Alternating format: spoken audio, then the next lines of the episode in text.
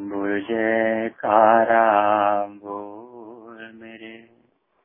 श्री गुरु महाराज की जय।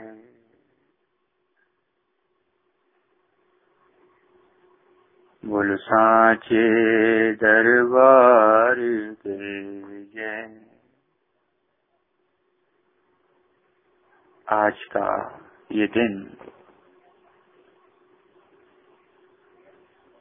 हम अपने परम आराध्य,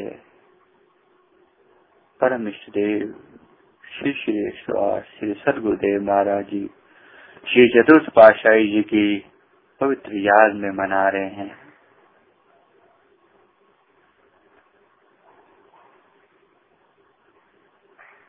वैसे तो ये उनका पुण्यतिथि दिवस है, पर सचमुच अगर हम देखें तो क्या महापुरुषों का आना और महापुरुषों का इस संसार से जाना दोनों ही जीव कल्याण के लिए होते हैं।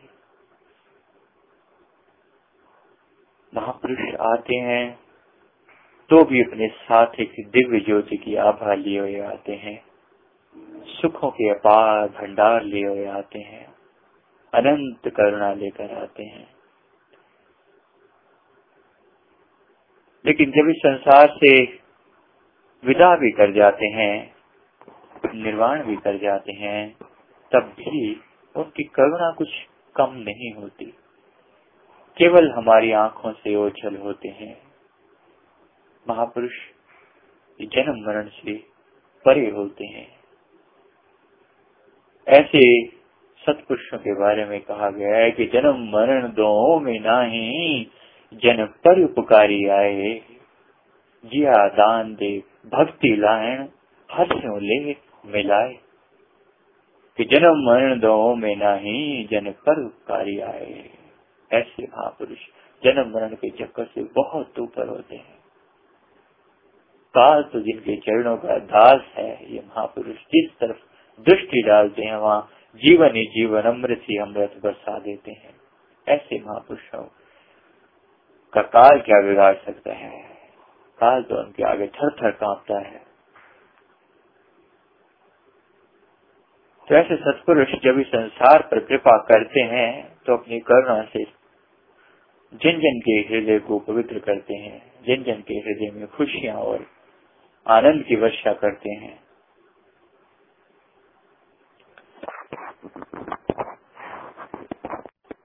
तो श्री सदगुरुदेव महाराज जी, श्री चतुर्थ जी महाराज जी का पवित्र आगमन 22 जनवरी सन 1901 मंगलवार के शुभ दिन में लक्की मरवत में हुआ था। बन्नों में सीमा प्रांत बन्नों में अवतरित हुए थे प्रभु जी। तो उनकी पूरी की पूरी ज़िंदगी केवल प्रेम और करुणा की अनंत कहानी है।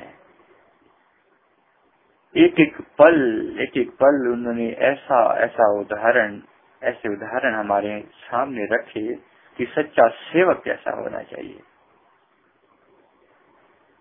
और फिर जब समय आया तो फिर वो अंतिम, वो परम उदाहरण भी हमारे सामने रखा कि महापुरुष किस दर्जे के हस्ती होते हैं? सब कुछ इसी स्वरूप में उन्होंने हमें दिखाया। कि महापुरुषों के जो जीवन होते हैं, ये उदाहरण होते हैं। उनके साधु वेश में जब श्री गुरु महाराज जी थे तो उस समय की बात है। इन्होंने किसी के किसी के घर कृपा फरमाई तो उनके जब उनके घर से एक दो दिन रहकर किसी कार्यवश उनके घर गए थे तो उनके घर रहकर जब वहाँ से जाने लगे तो उन्होंने अपने बेटे को उनके साथ लगा दिया, श्री गुरु जी के साथ, कि इनको उस समय में साधु वेश में थे तो उन्होंने कहा कि महात्मा जी को स्टेशन तक छोड़ाओ। तो उनके जो बेटे थे, जिनकी अभी बात कर रहे हैं। ये भी अभी विद्यमान है और अपने श्री मंदिर में, अपने श्री मंदिर में, श्री अनंतपुर में जो महात्मा जी हैं, ये उनकी बात है। तो उस समय कहते बारिश हो रही थी तो महात्मा जी के हाथ में उनके पिताजी ने दो रुपए का नोट दिया और कहा कि इनको जो है टांगे पर लेके जाना, बारिश हो रही है, इनको कष्ट ना हो। तो उन्होंने, पिताजी के कहे अनुसार उन्होंने कई बार श्री गुरु महाराज जी के चरणों में आग्रह किया, विनती की थी कि आप तो हम टांगे पर चलते हैं, बारिश हो रही है। तो लेकिन महाराज जी ने मना कर दिया है ये दो रुपए नहीं खर्च करने, दरबार के किसी काम आ जाएँगे, दो रुपए नहीं खर्च करने। स्टेशन दूर था और बारिश हो रही थी तो उसी बारिश में एक छतरी थी, जो महात्मा जी हैं, जो बच्चा था उसके हाथ में, उस समय बच्चे रूप में थे तो उनके हाथ में छतरी थी तो उन्होंने जो है वो छतरी, एक ही छतरी को पकड़ लिया और श्री गुरु महाराज जी के कमर में ऐसे हाथ डालकर छतरी पकड़ लिया ऐसे और एक हाथ डालकर उनको साथ साथ एक ही छतरी में दोनों चल रहे हैं।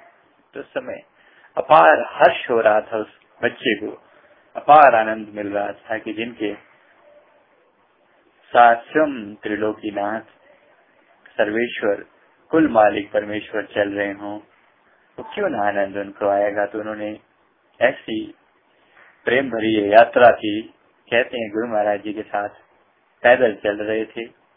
उनके एक हाथ से छाता पकड़ा हुआ था एक हाथ जो है ना उनको ऐसे पाई हुई थी ऐसे पकड़ के चल रहे थे। महा आनंद उन्होंने लूटा उस समय में और कहते हैं जब स्टेशन पहुँच गए, उसके बाद श्री गुरु महाराज चले गए तो कहते हैं कि कुछ समय बाद जब समय बीता और उसके बाद श्री सदगुरुदेव भगवान सिंहासन पर विराजमान हुए रूहानी सिंहासन पर विराजमान हुए तो उस समय ये जो भगत जी थे, ये मथा टेकने के लिए श्री गुरु माई के सामने गए तो जब इन्होंने मत्था टेका तो श्री गुरु माई को वो घटना याद हो आई। अपने आप ही उन्होंने फरमाया कहते हैं कि ये बलूंगड़ा बच्चे को कह, कह रहे थे ये बलूंगड़ा साढ़े वास्ते दो रुपए खर्च करता सी। बड़ा मुस्कुराए ये बात कहकर साढ़े वास्ते दो रुपए खर्च करता सी। तो भगत जी उस समय जो थे उन्होंने कहा कि स्वामी जी, अगर मुझे पता होता कि आप हमारे महाराज जी बनने वाले हैं तो मैं आपके लिए दो रुपए नहीं, दस रुपए खर्च करता, आपको मैं कार में लेकर चलता। तो इन्होंने भी अपने अर्ज़ श्री चरणों में कर दी लेकिन जो बात थी कि केवल दो रुपए की खातिर उसमें दो रुपए आज के बीस रुपए लगा रही थी रिक्शे वाला कितने रुपए लेता होगा? बीस रुपए लगा रही आज के बीस रुपए लगा रही तीस रुपए लगा थी रिक्शे वाला और क्या लेता? तो इतनी छोटी सी बात के लिए आज हम सोचे कि हम कहा महापुरुषों के जीवन को कितना हम फॉलो कर पाते हैं, कितना अनुसरण कर पाते हैं। इस तरह से आपको जब साधु वेश प्रदान किया गया, जो श्री द्वितीय पाशाह जी महाराज जी ने अपनी पवित्र वाणी में फरमाया, आपको साधु वेश देकर बहुत प्रसन्न हुए। उन्होंने फरमाया कि आप हमारे दिल के टुकड़े हैं। आप तो हैं ही बेअंत। इतना आनंद उस समय बरस रहा होगा, कितनी खुशियाँ उस समय बरस रही होंगी। जब सदगुरुदेव महाराज ने श्री चतुर्थ जी को साधु वेश प्रदान किया। बड़ी प्रसन्नता पूर्वक, बड़े आनंद पूर्वक। तो महापुरुषों की हर बात ज़िंदगी की एक अनूठी होती है। और हर बात में एक अनूठी छाप होती है। पूर्णता की निशानी होती है। हर बात पूर्ण होती है। क्योंकि ऐसे महापुरुष उस सर्वोच्च धाम से आते हैं, जो मालिक, खुद कुल मालिक ही होते हैं, जो इस संसार में हमारे कल्याण के लिए प्रकट होते हैं। तो उस समय की बात है जब ये श्री गुरु महाराज जी कहते हैं, जब श्री तृतीय पातशाही जी ज्योति ज्योत समाये, उसके बाद जब श्री सिंहासन पर विराजमान हुए ज़रूर पठाई जी महाराज जी तो उस समय श्री कार में बैठकर श्री अनंतपुर से बाहर जा रहे थे। तो जैसा कि वहाँ पहले से ही नियम चला आ रहा था कि जैसे ही श्री ऋषि पाशा जी जब भी जब ऐसे ही जाते थे तो उस समय में सारे आनंदपुर वासी जो हैं, वो सारे वहाँ इकट्ठे हो जाते थे पेट्रोल पंप के पास, श्री गुरु महाराज को विदा देने के लिए। तो सभी लोग हाथ जोड़कर तटमस्तक होकर श्री गुरु महाराज जी के सामने खड़े होते और विदाई देते प्रेम पूर्वक तो उस समय में जब श्री तृतीय पाशाही जी के पधारने के बाद, जब चतुर्थ पाशाही जी महाराज जी वहाँ विराजमान हुए सिंहासन पर तो उस दिन पहली बार जब वहाँ से श्रीअनपुर से बाहर जाने लगे तो फिर से संगत में अपने नियम अनुसार जैसे चला आ रहा था तो वो सभी लोग आकर खड़े हो गए और श्री कार को चारों तरफ़ से घेर लिया। अब इस दृश्य को देखकर श्री सतगुरुदेव भगवान श्री चतुर्थ पाशाह जी महाराज जी के दिल भर आया। उनको याद आई कि वे खुद इसी तरह से तड़प, तड़पते हुए शिकार के चारों तरफ़ खड़े होते थे और श्री महाराज जी तृतीय जी अंदर विराजमान होते थे। तो दिल भर आया, आँखें छलछला रही तो उन्होंने उस समय फरमाया आप क्या लेने आए हो? भगवान तो चले गए। अब क्या लेने आए हो? भगवान तो चले गए तो उसका दिल इतना कोमल और इतना पवित्र था और इतना प्रेम से भरपूर था कि स्वयं सदगुरुदेव महाराज जी के के स्वरूप में आने के बाद भी वही प्रेम, वही सेवक वाला भाव उनके हृदय में तब भी व्याप्त था। इसी तरह से उनकी उनके पावन जीवन की कुछ घटनाएँ हैं। आप कई बार अपने पवित्र वाणी में फरमाया करते थे कि अगर किसी को गुड़ नहीं दे सकते तो गुड़ जैसी बात तो कर सकते हैं। किसी को गुड़ नहीं दे सकते तो गुड़ जैसी मीठी बात तो कर सकते हैं। महापुरुषों की एक छोटी सी बात भी हमारी ज़िंदगी को आनंदमयी और पवित्र कर देने के लिए काफ़ी है। अगर हम इस छोटी सी बात को हृदय में धारण कर लें कि सचमुच हम अपनी ज़िंदगी से कड़वाहट मिटाना चाहते हैं, दिलों के अंदर जो आज नफरत और हिंसा पैदा होती जा रही है, अगर उसको मिटाना चाहते हैं तो गुड़ जैसी बात करना सीख लें ऐसे ही शिशर गुरुदेव महाराज जी भजन अभ्यास पर बड़ा ज़ोर देते थे। सेवा और भजन अभ्यास फरमाते थे कि जैसे पक्षी के दो पर हैं, जैसे पक्षी एक पर के से कभी भी उड़ान नहीं भर सकता, इसलिए केवल एक नियम का पालन करने से दोनों कभी भी वो उड़ान नहीं भरी जा सकती भक्ति की। तो सेवा भी और सिमरन भी, दोनों नियमों का एक साथ पालन करने से जो है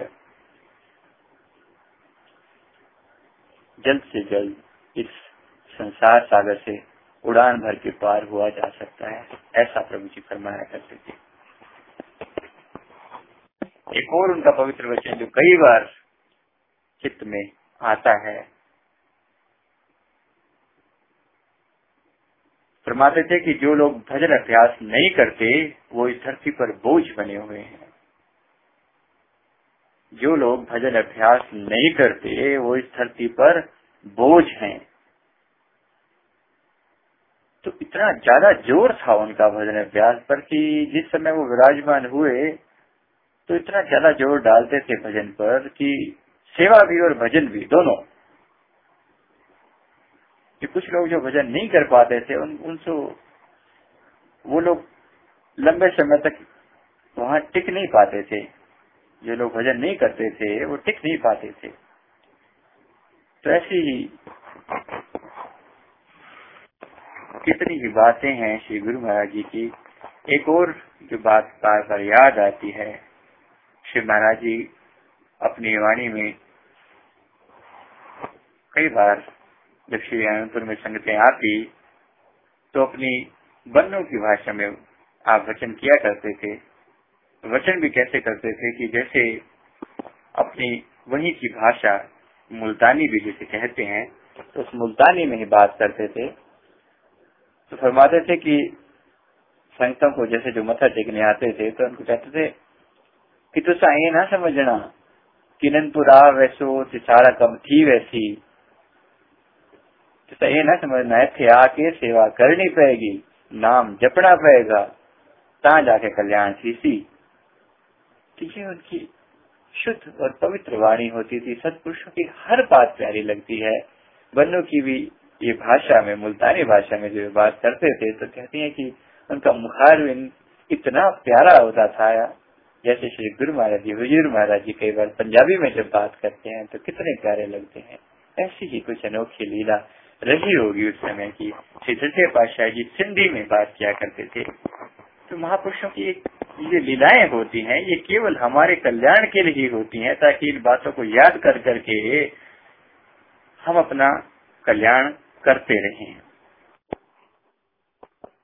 एक जगह क्या खूब उनकी लीलाओं का बखान करते हुए कहा गया है कि प्रेम भक्ति के बन नायक जन जन को निहाल करें, आकुल व्याकुल विरह दग्ध के हृदयों में आनंद भरे सो में मनोरम निज सुषमा से त्रिभुवन के त्रताप हरे सुख शांति के दाता पाकर सकल क्लेश स्वमेव जरे।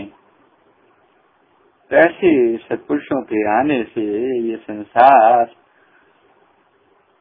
स्थान पवित्र हो जाते हैं जहाँ पर सत्पुरुषों का आगमन होता है। इसलिए ऐसे महापुरुषों को पाकर हम अपने धन्य भाग मनाएँ, उनके चरणों में धन्यवाद अदा करें और ये बार बार प्रार्थना करें कि सदगुरु ऐसी करुणा हम पर सदा बनाए रखिएगा। हम आपके परम उद्देश्यों जो आपने हम, हमारे लिए उदाहरण स्थापित किए हैं जो आपके पवित्र वचन हैं उन वचनों पर हम चलकर अपने आप का कल्याण कर सकें। बोलिए जयकारा बोल मेरे श्री गुरु महाराज की जय।